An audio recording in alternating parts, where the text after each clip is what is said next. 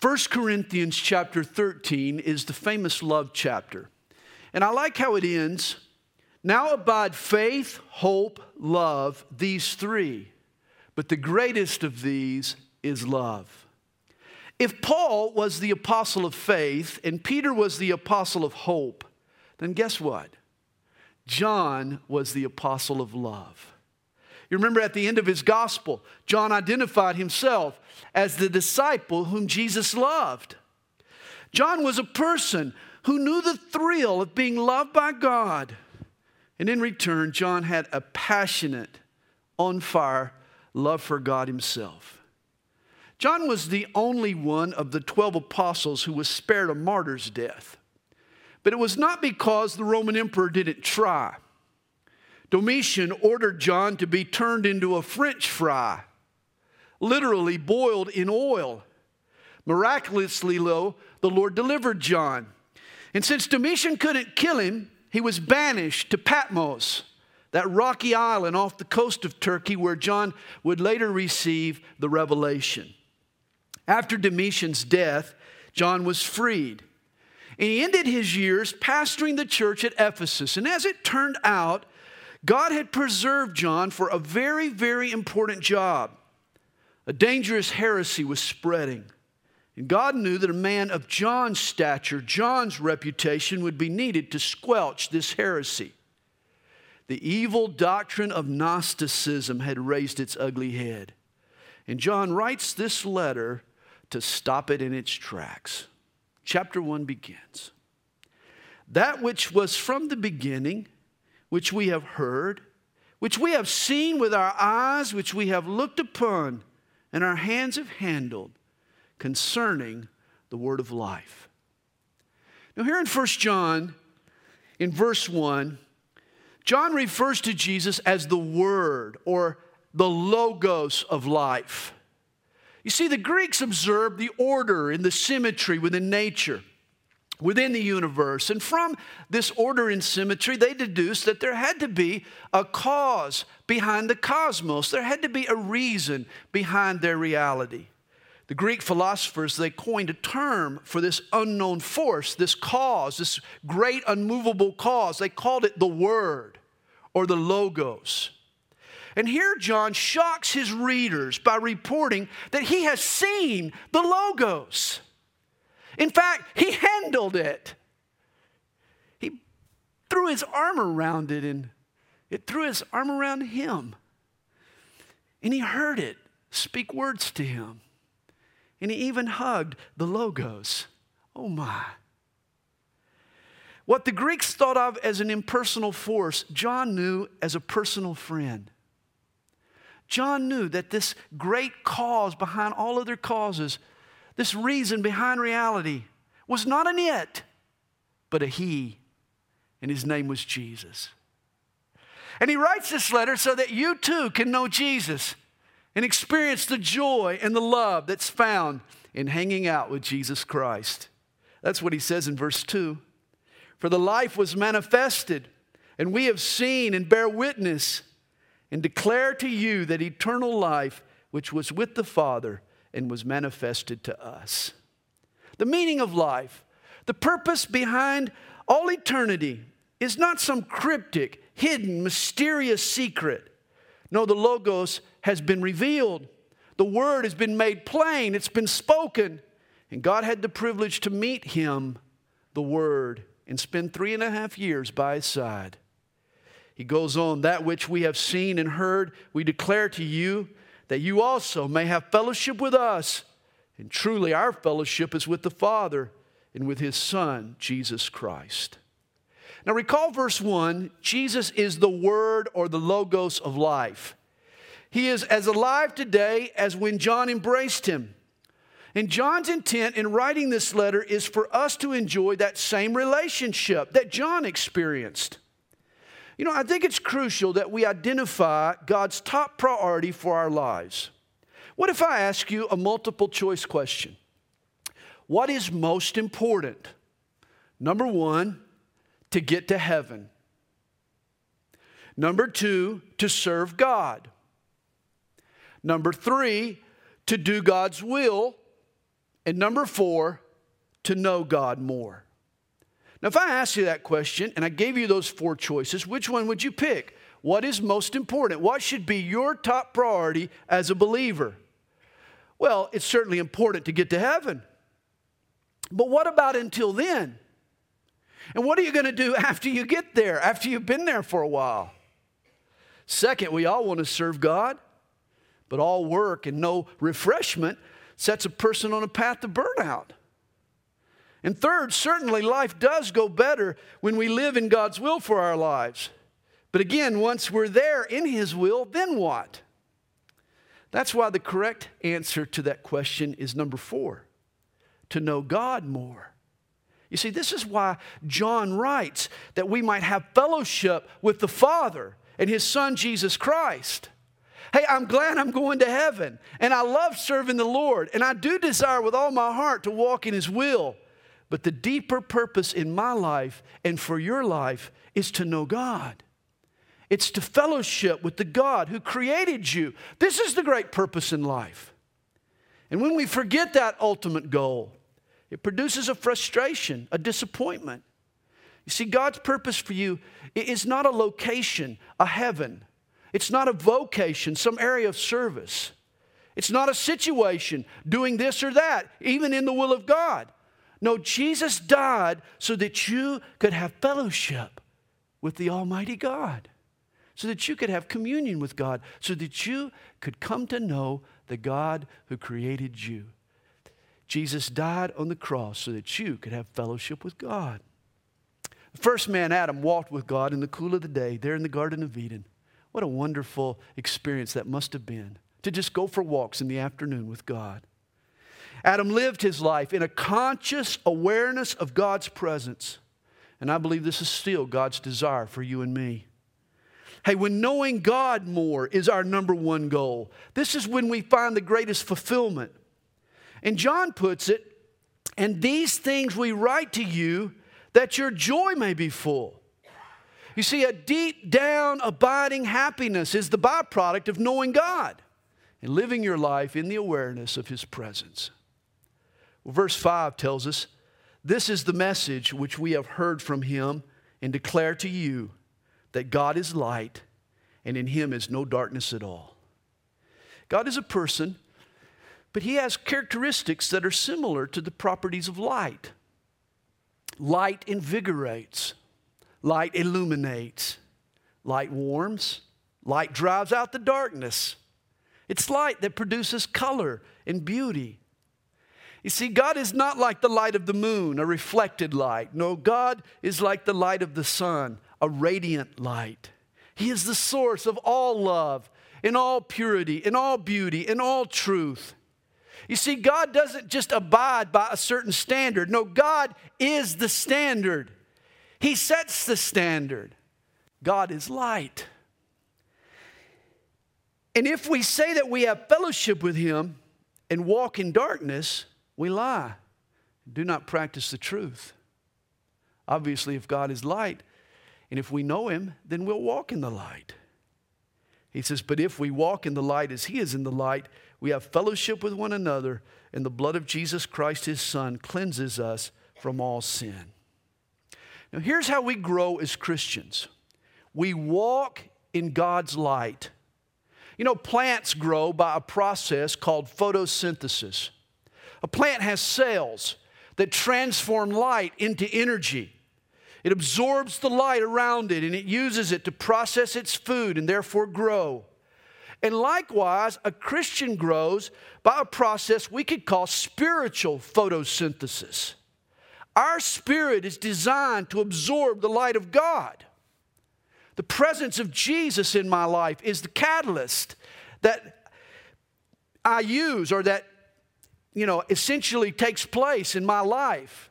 You know, I absorb His light. The Holy Spirit helps me absorb His light in the light of Jesus, me living in this fellowship with Jesus, in the presence of Jesus, is the catalyst by which I become more godly and more good and more loving and more kind and more pure, essentially more Christ like. It's not by me doing anything, it's by me living in the light and absorbing the light of Jesus. we're like plants.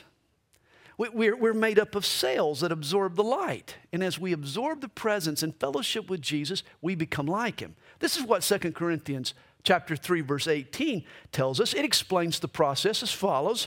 But we all, with unveiled face, beholding as in a mirror the glory of the Lord, are being transformed into that same image from glory to glory, just as by the Spirit of the Lord.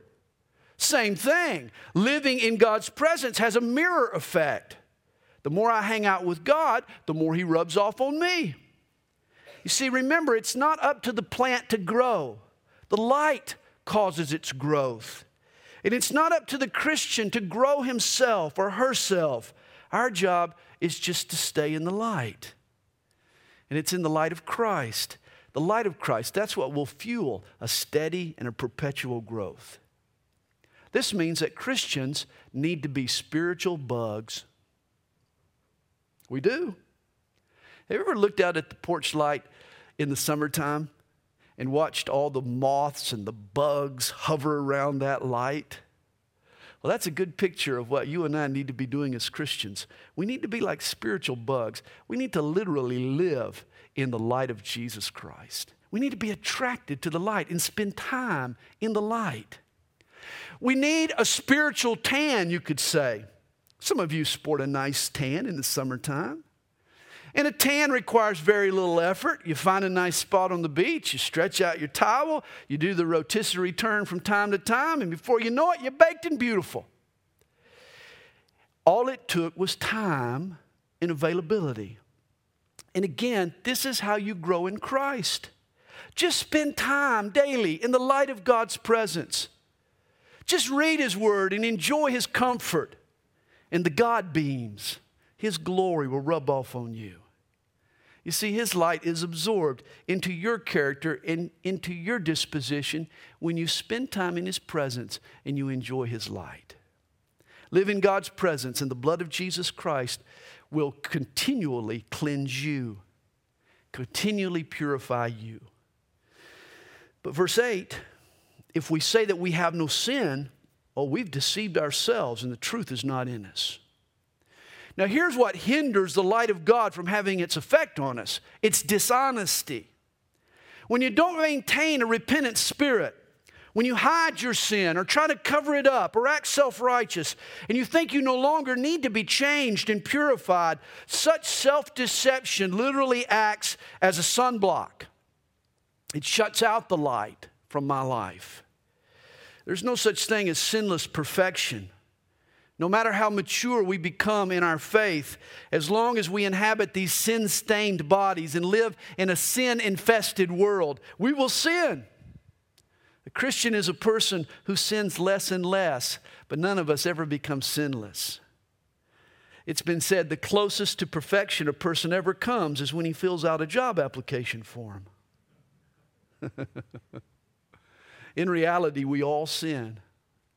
But verse 9 tells us if we confess our sins, He is faithful and just to forgive us our sins and to cleanse us from all unrighteousness. But if we say that we have not sinned, we make Him a liar, and His word is not in us.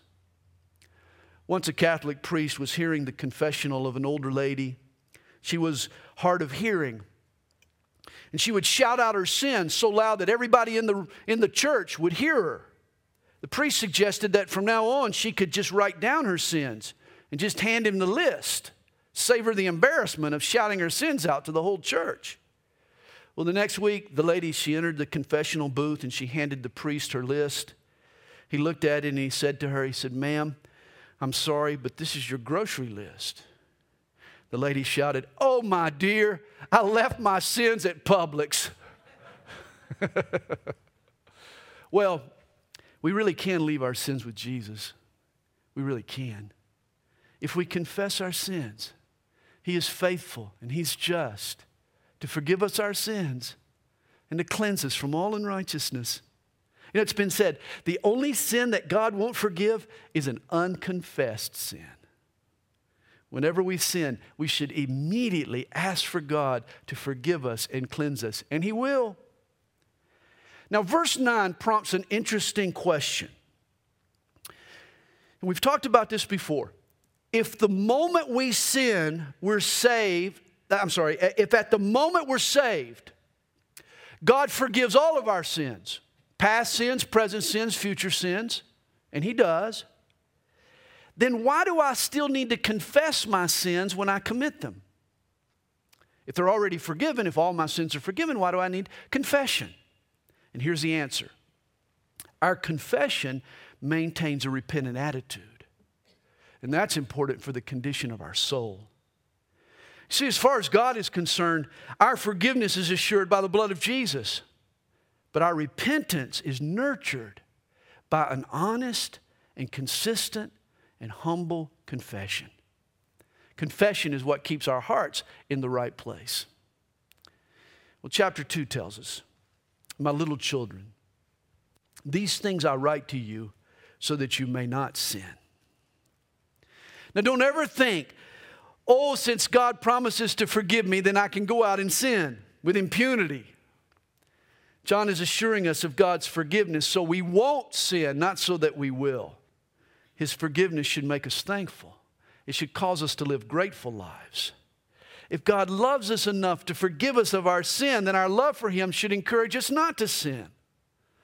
Always remember, this is so important. Sin is not so much breaking the laws of God as it is breaking the heart of God. And when you look at it that way, and you really love God, then you'll want to please Him. You won't want to sin. He says, But if anyone does commit sins, we have an advocate with the Father, Jesus Christ the righteous. First John was written so that we won't sin. But if we do, we have an advocate. The word literally means attorney, one who pleads our cause. Hey, meet Jesus Christ, Esquire. Jesus is our attorney in the court of God. On the other side of the courtroom, there sits Satan. Revelation 12, verse 10, refers to Satan as the accuser of the brethren. You know, the Greek word devil, it means slanderer. Satan is the prosecutor who wants to condemn you. And understand, Satan has mounds and mounds of incriminating evidence. Oh my. Videotapes of your private sins, recordings of hateful statements that you've made, surveillance of your evil thoughts. But just when Satan approaches the bench to present his evidence, our attorney, Jesus Christ, jumps up and objects. He declares all the evidence inadmissible for he has already paid its penalty. Because of Jesus' work on the cross, our sin has been totally forgiven and forgotten. I love verse 2. And he himself is the propitiation for our sins, and not for ours only, but also for the whole world. The word translated propitiation, it means place of mercy. Its Hebrew equivalent was the word kipporeth, which in the Old Testament is translated mercy seat. The mercy seat was that solid gold lid that sat on top of the Ark of the Covenant. It was on this lid that the priest sprinkled the blood of the sacrifice that staved off God's judgment on the people. Over the mercy seat hovered the glory of God, the Shekinah glory. Under the mercy seat sat the two tablets of the law. His glory was the concentration of his love. The two tablets below declared his righteousness. But between the ta- demands of his law under the mercy seat and the love above the mercy seat, there in between, making reconciliation, was the blood stained lid. It was here that God's kindness and God's justice was reconciled. God's love and God's righteousness met and were reconciled at this slab of mercy where the blood of the sacrifice was poured out. In the Old Testament, the mercy seat, that, that solid gold lid, that blood stained lid, it was the one place on earth that you could go and be assured to find the forgiveness of God and the mercy of God. It was the one place where you had confidence that your sins would be forgiven and that you could obtain the favor of God. And here John declares a new and a radical truth that God's mercy seat is no longer a lid, it's the Lord. For Jesus has now become our mercy seat. He is the place where the demands of God's law have been reconciled with the wonders of God's love. He is our propitiation, propitiation or our place of mercy. In Christ, the law and the love of God have been reconciled. And now Jesus is the one place on earth where all peoples, as John puts it, the whole world can obtain mercy from God.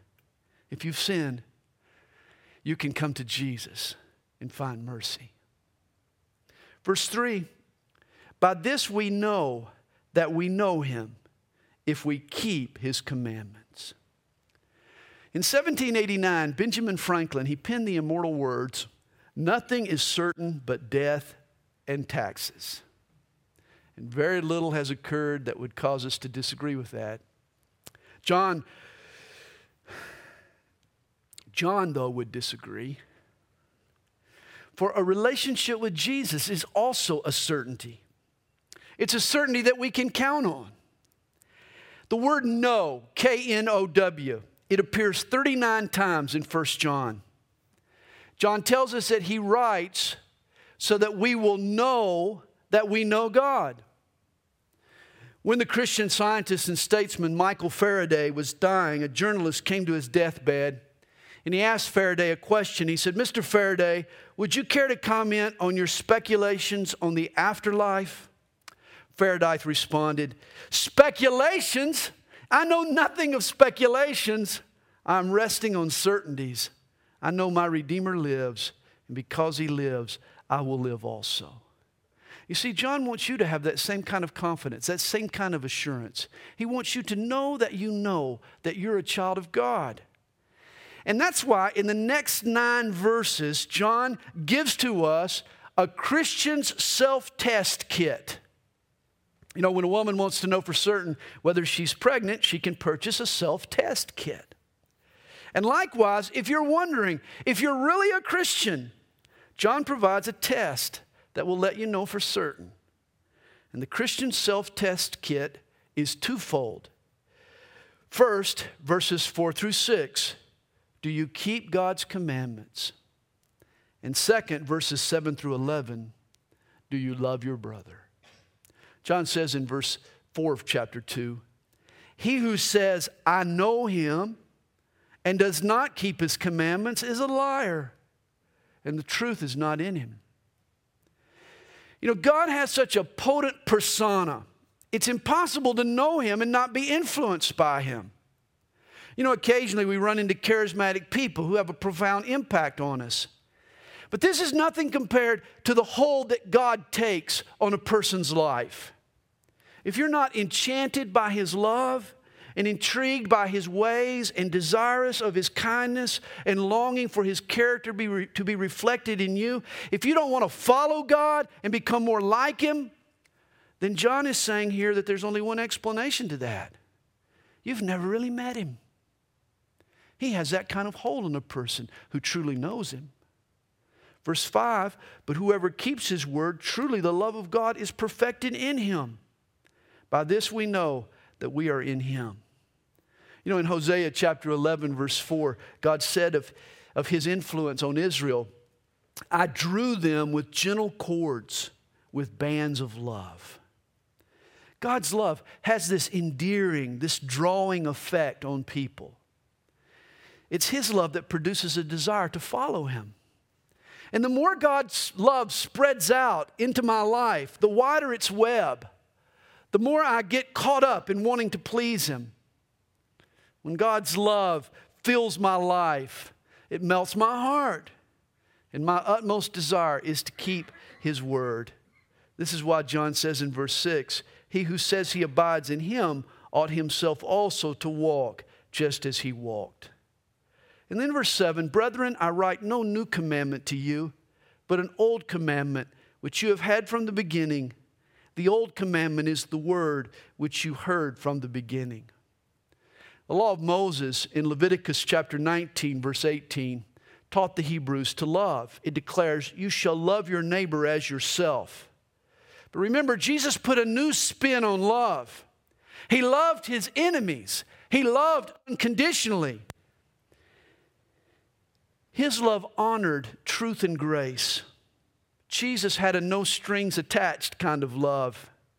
And yet his love was a leash that pulled lost sinners back to God. You know, human love is a clumsy thing. When we love, it looks like a sack race compared to the love of Jesus, which always comes across as a beautiful ballet. To love the Jesus way, John says, was a new commandment. To love was an old commandment, but to love as Jesus loves, he said, that was a new commandment. And thus John writes, Again, a new commandment I write to you, which thing is true in him and in you, because the darkness is passing away and the true light is already shining. He who says he is in the light and hates his brother is in darkness until now. If the God of love lives in you, how can you hate your brother? He says, He who loves his brother abides in the light, and there is no cause for stumbling in him. The light of God will shine rays of love into a person's heart. I'm a son of the South. I was born and bred in the heart of Dixie. I was raised in the midst of prejudice, racial prejudice, racial bigotry. I'm ashamed to say it, but I had some relatives in my family who were members in the KKK. As a child, I grew up with this kind of prejudice and this kind of bigotry surrounding me. I had hatred in my heart. But I'll tell you this for sure. The day I met Jesus Christ, He took all that hatred and all that bigotry away. He filled my heart with an overflowing love.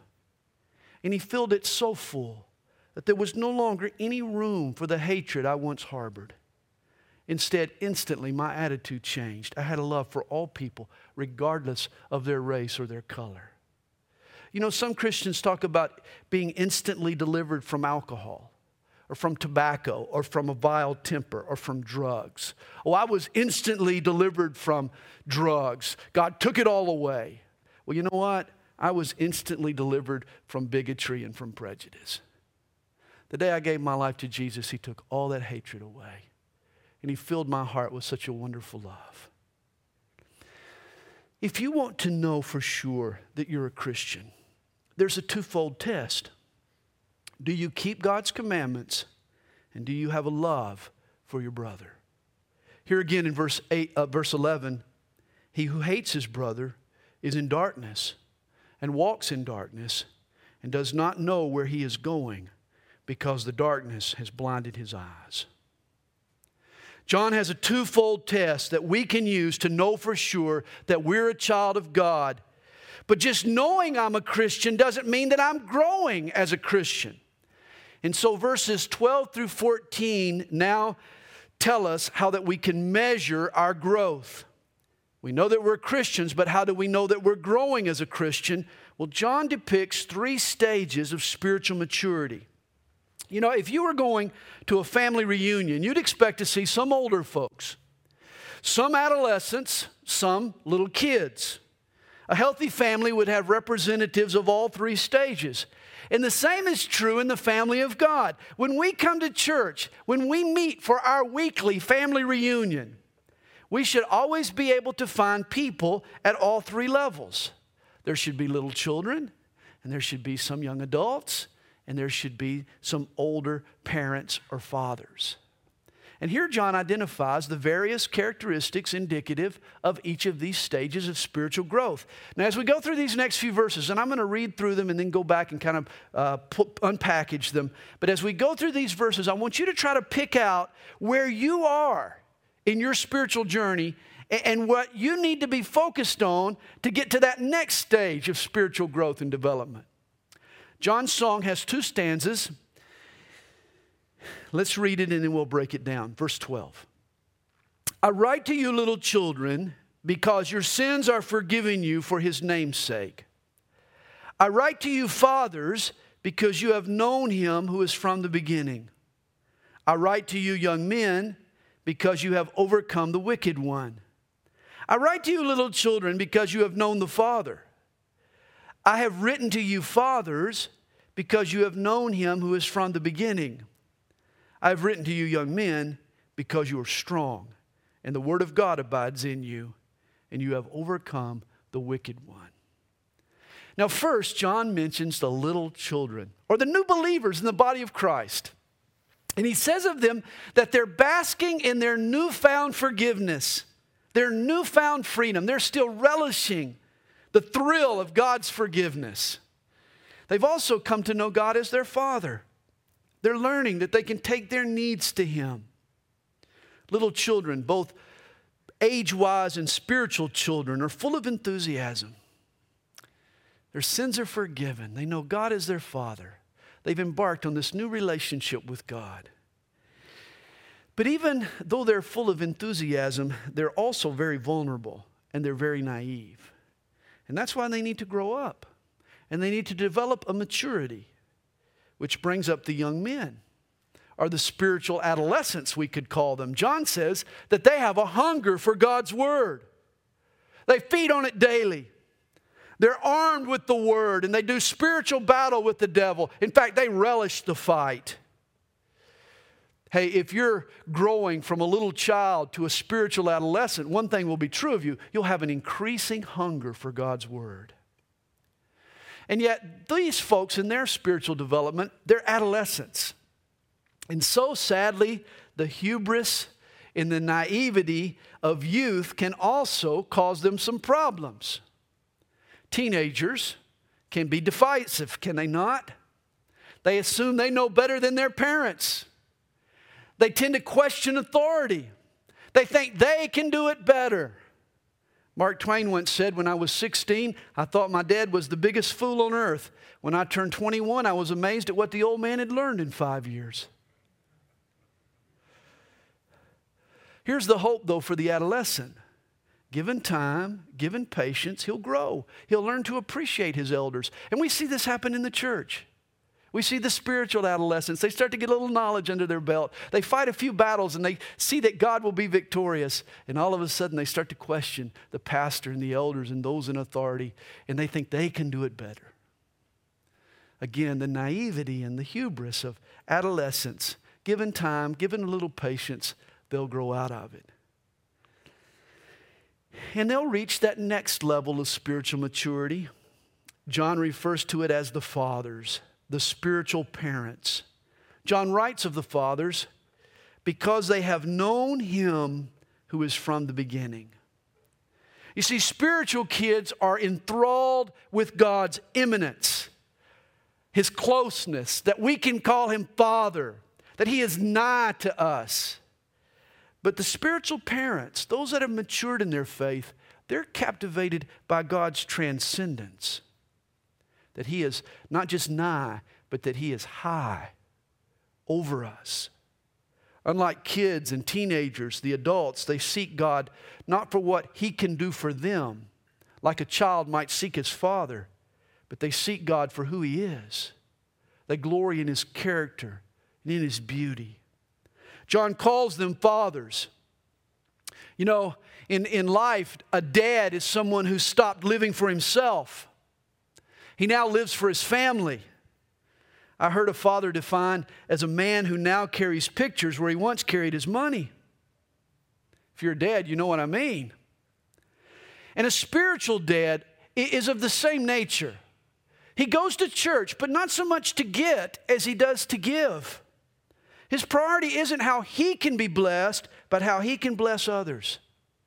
You know how we need spiritual parents in the church who are able to take in others and look out for other people, not just for themselves.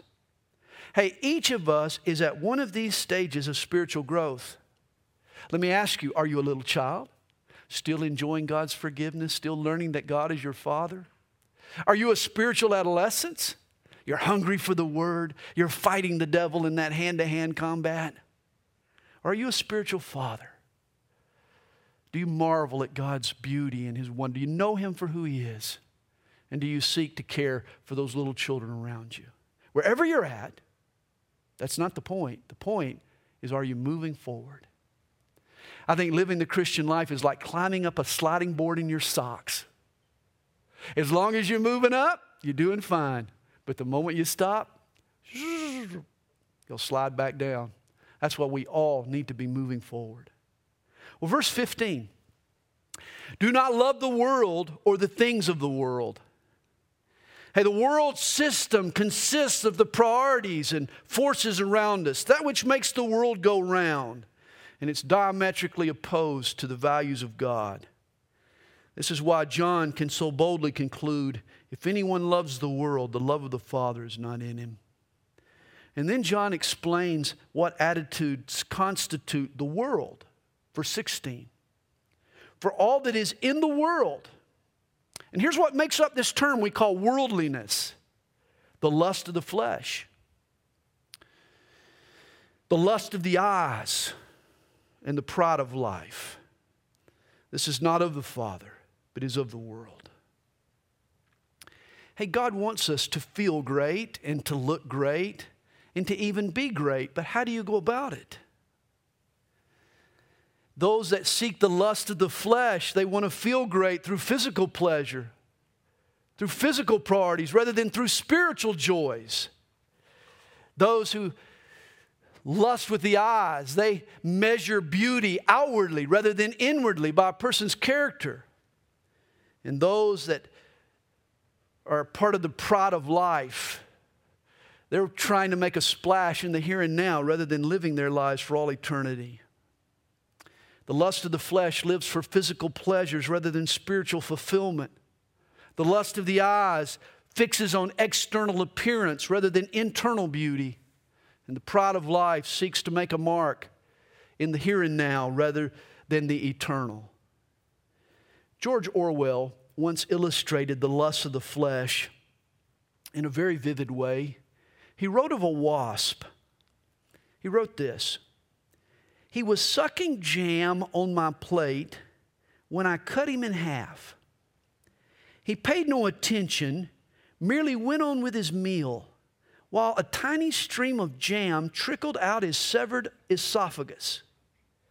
Only when he tried to fly away did he grasp the dreadful thing that had happened to him. but you know what? That's the story of a lot of people. People get consumed with the lust of the flesh, with pornography, or with drugs, or with booze, and they don't realize what's happening to them. They're getting cut in half. They're not what God intended them to be.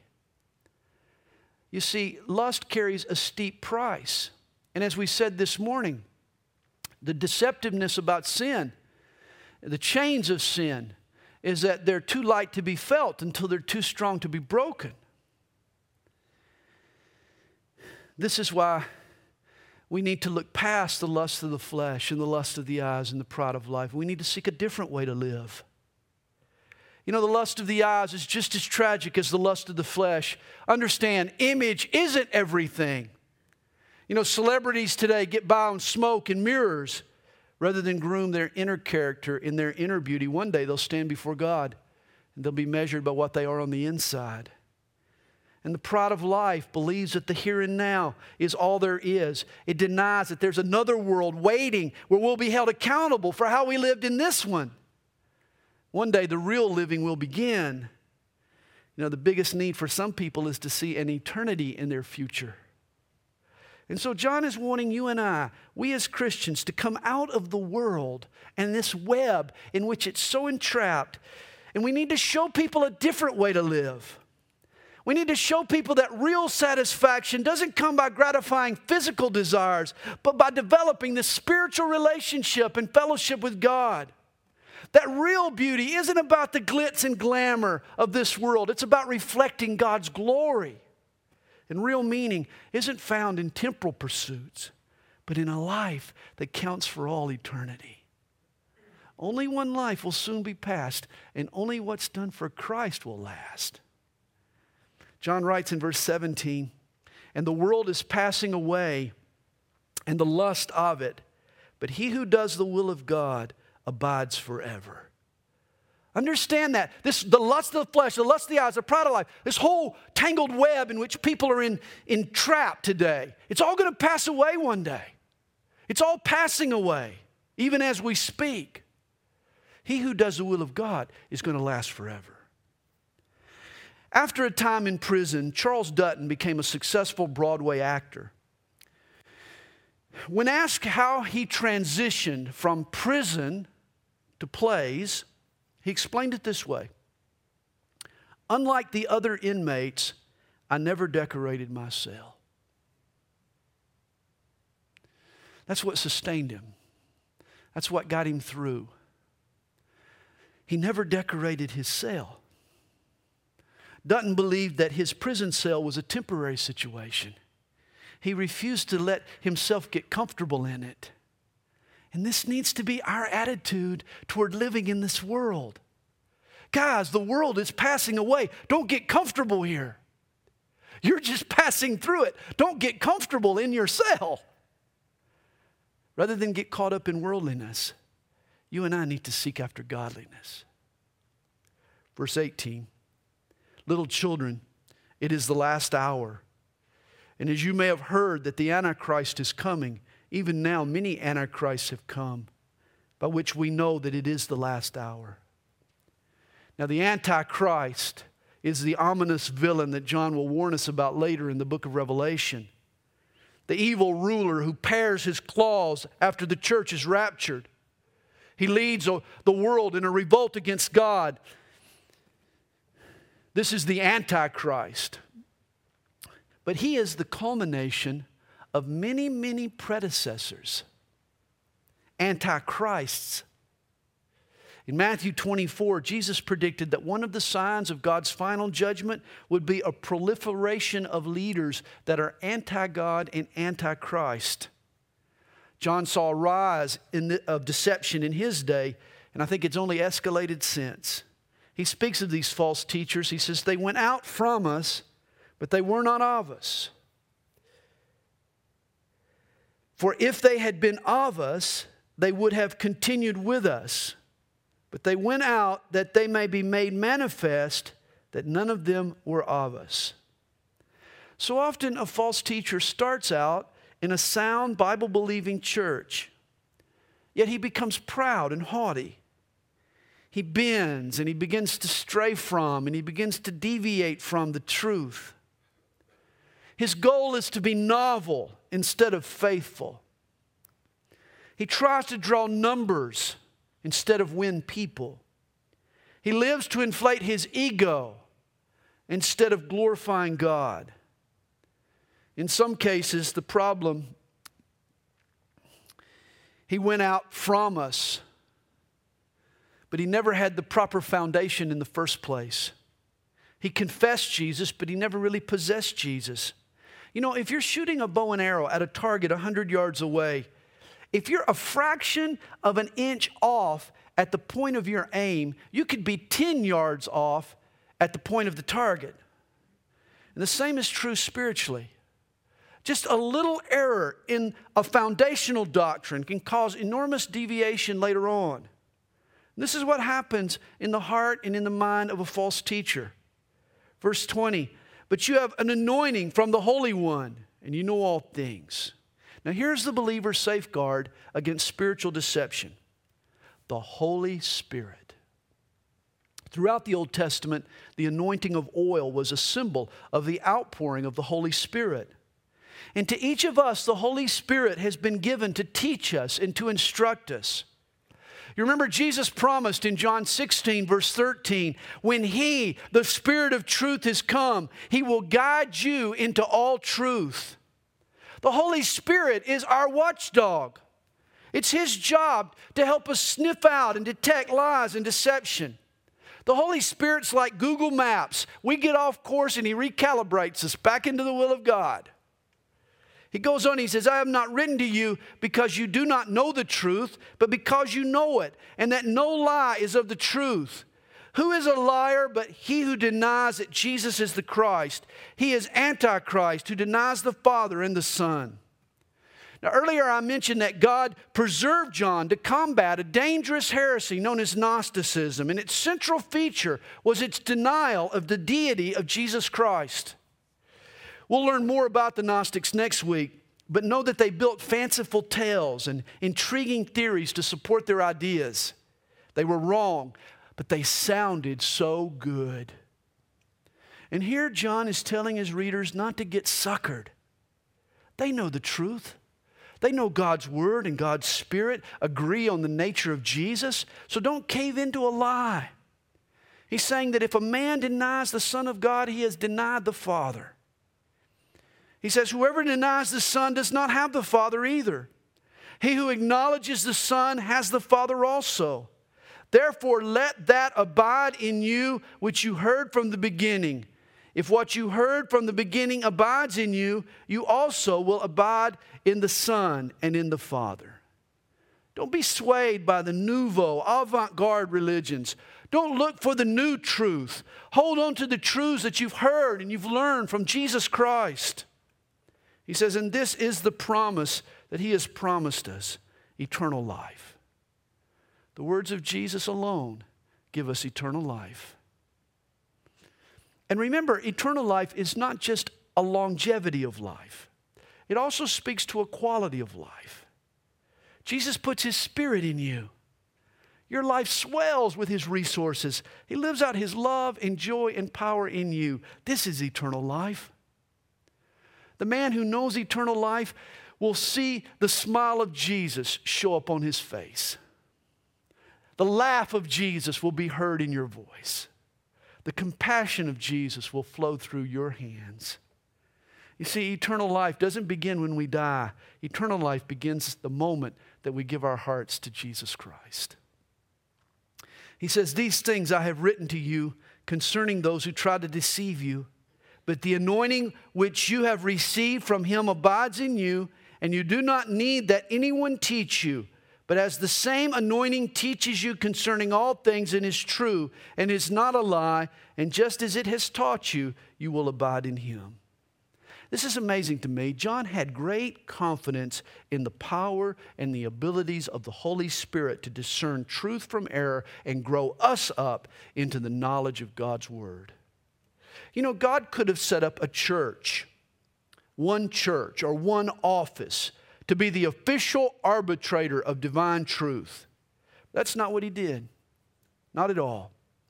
Rather than entrust the interpretation of his word to an institution or to a priest or to a pope, he gave each of us the Holy Spirit.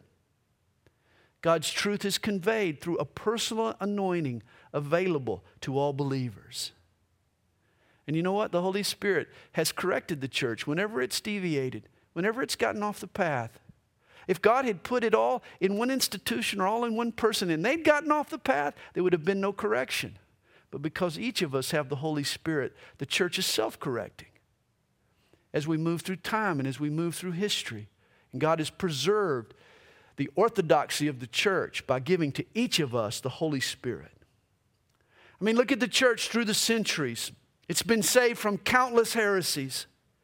The truth has been safeguarded not by the faithfulness of one sect or one single order or one particular denomination. No, whenever orthodoxy is threatened, the Holy Spirit stirs up a revival that corrects the problem and brings truth back into focus. When the message gets distorted, the author of the message himself restores the true interpretation. If someone ever tells you that you can't understand the Bible unless you read their literature or listen to them, beware. This is the indicator of a cult. John tells us that we all need to grasp, all that we really need to grasp the Word of God is the Spirit of God. Oh, good Bible teachers can be helpful, but they can also be wrong. Never forget that, including this one. God doesn't want you to put your trust in any human teacher, but in the Holy Spirit. And this is why God has put his anointing within your heart. This is why you should pick up your Bible on a regular basis and allow the Holy Spirit to speak to your heart personally. He can speak to you, He wants to speak to you. Don't always read the scriptures through the grid of what you've been taught by someone else. Let the Holy Spirit speak to your heart afresh. He is our teacher. And then verse 28 And now, little children, abide in him, that when he appears, we may have confidence and not be ashamed before him at his coming. Jesus is coming back, and we need to be ready to meet him. If you know that he is righteous, you know that everyone who practices righteousness is born of him. I don't like all country music, but there's one country singer I like. Every song he's ever written. He's a wonderful songwriter. His name is Paul Overstreet. And he has a song entitled Seeing My Father in Me. The chorus goes, I'm seeing my Father in me, and that's how it's meant to be. And I find I'm more and more like him each day. I walk the way he walks, I talk the way he talks. I'm starting to see my Father in me. And this is what John is singing in these first two chapters that if I'm born again by the Holy Spirit, the Holy Spirit of a righteous God, then I'm going to end up living a righteous life. As Christians, people will see our Father in me. And there we have the first two chapters of 1 John.